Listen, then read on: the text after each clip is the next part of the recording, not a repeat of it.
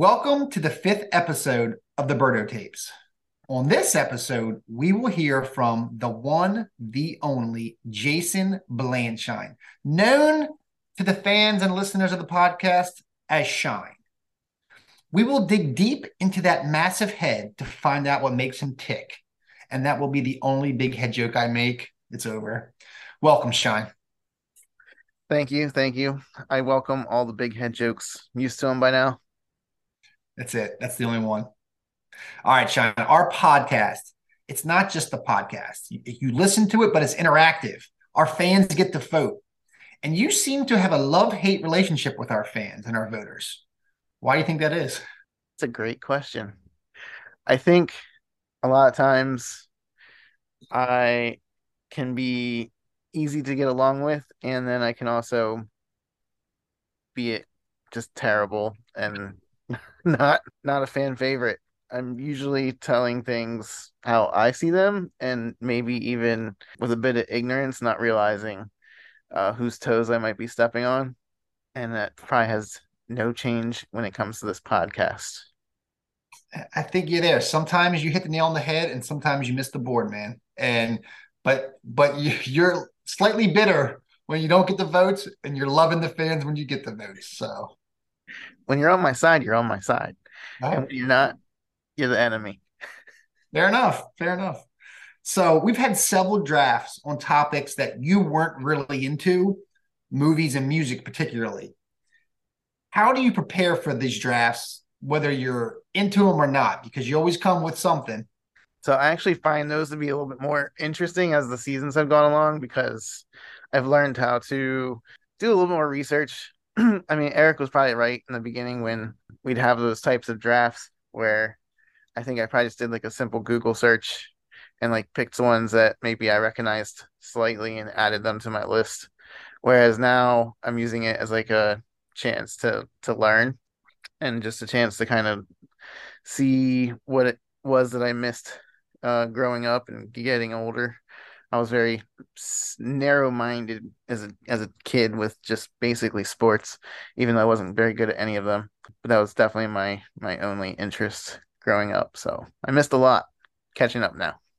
Yeah, and uh, you definitely have progressed in the way you've picked along along as the seasons have moved forward. Explain to the fans what it's like during the draft when you have a game plan, you have some idea what you want to do and before you know it, you're in a tailspin and the clock's ticking and you're next up and and the pressure's on.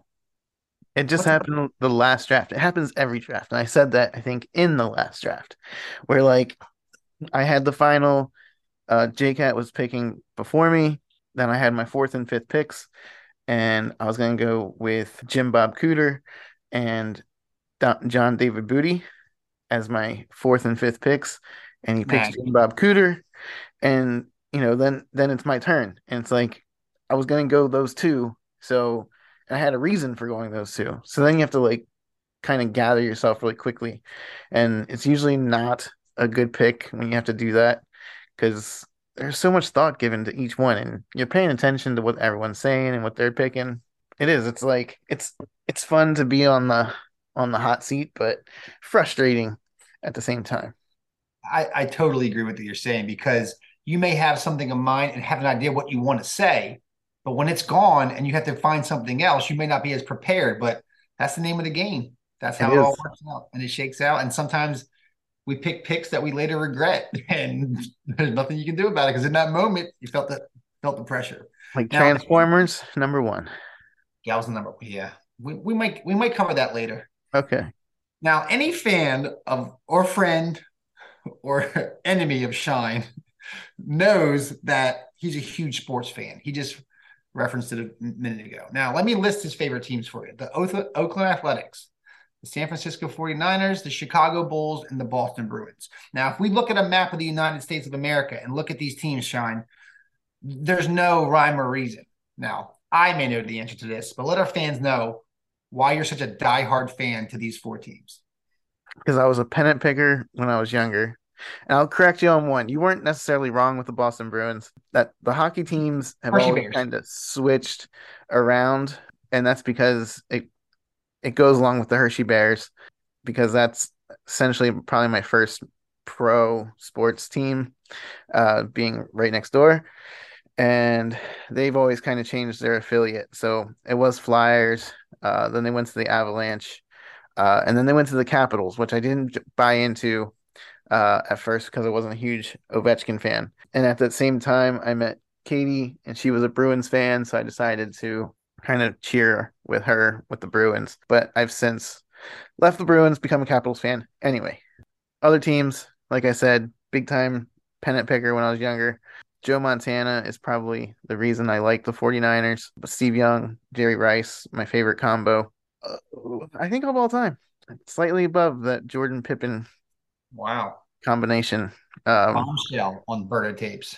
But yeah, Rickey Henderson and those Oakland A's of the 80s, early 90s, always kind of just, I wish they were closer to my house, but they aren't. Now, look, I asked that question knowing the answer, but I have to say this. Not only did he pick these teams in the 90s when they were in their heyday, this man has stuck with all of them through the good and the real bad, and he's never wavered. So, shine for that. You are a true fan to these teams because you you never wavered. You've always been there, and for that reason, I have to applaud you because that's tough to do. I've been to every stadium now except for Oakland Coliseum, and it doesn't deserve apparently to be visited. Uh, and the A's are working apparently on a new stadium, and the day that it's built, I will be there. All right. Well, we're on this topic of sports. You know, I want to dig into your past a little bit. We're going to go back to the year 1996, the 1997 basketball season. One of your crowning sports achievements in your life is when you famously banked in a three pointer from the top of the key. Now, walk me and the fans through this the feelings, the emotions, and the fact that we're talking about it 25 years later. Well, if I have this correct, you you have the assist on this bank shot three. Do you not? I have no idea. I have no idea. I'm pretty sure. I would assisted. love to be involved in this story, though. So if that's true, I'm pretty it. sure you assisted on this, and I'm pretty sure you're the one who told me that the shot went in, because after I shot it, I thought for sure I missed the backboard to the left, like the backboard. I thought it was so far off, and it wasn't until I don't even know, to be honest with you, if I saw it go in. Like I think I shot it and it looked so terrible that I turned around in disgust and embarrassment. And then you told me that it went in and I gave my my finger wag as I ran down the court. That's first it. first points in freshman uh, basketball career. Boys and girls, fans, he did wave his finger was I don't remember any part of the. I remember seeing it. I don't remember if I was on the bench or in the game, but I will take it, and I will definitely take the assist. Add it to my record books right there. I assisted on a glorious play. Like, oh man. So shine. We telling you this story. We've known each other for a long time. We played a lot of basketball, golf, and poker together. And that's not just me and you. No, Eric, a lot of us have uh, been friends for many, many years. What do you think has kept this connection together for so long? It's just in our area, I think it's so easy to disconnect, honestly. But we've kind of stayed in this area, and I think the way this area is growing might actually push those that you do know together.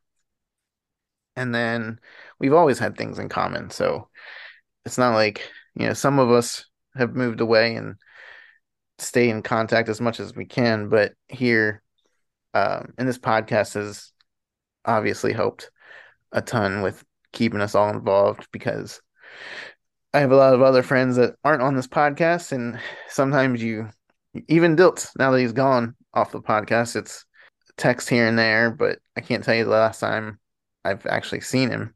I think it's just our general interest that we have together they seem to always kind of find a way to to make things work and do whatever.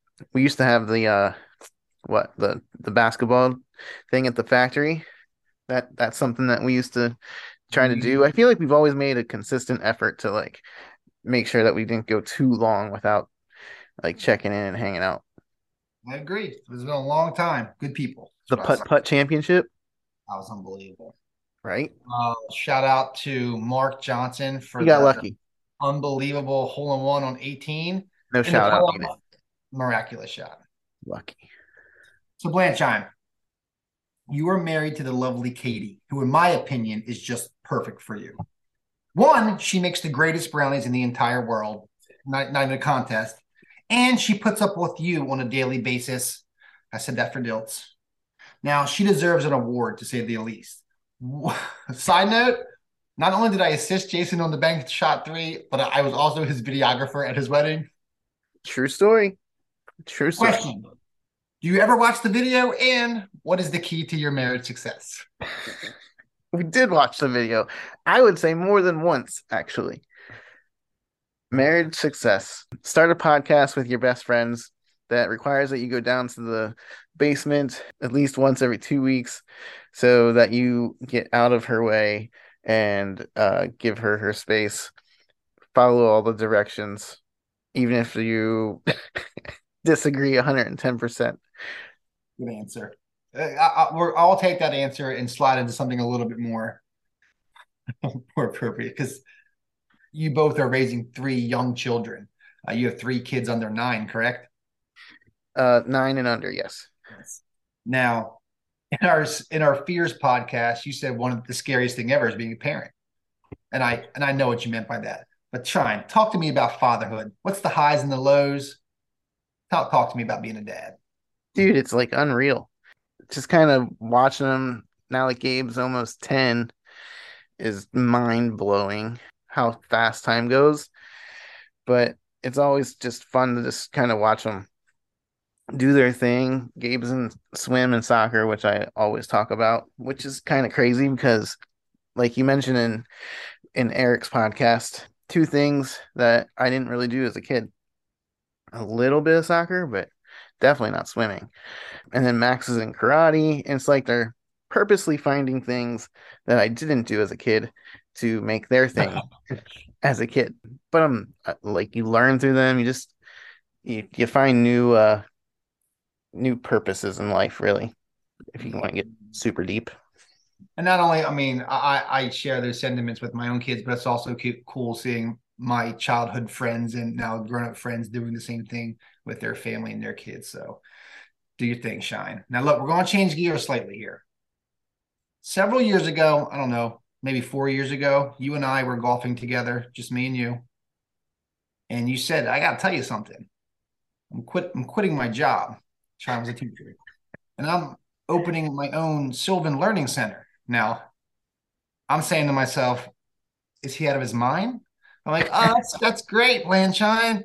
Really? Now, look, I, I was, you know, that was a, a, I did not expect to hear that coming from you. Now, Jason has left his job as a teacher to create his own business at Sylvan Learning Center. Shine, will you just tell the audience what's what is Sylvan? What do you do there? What what are some of the benefits to it? And just talk about your business.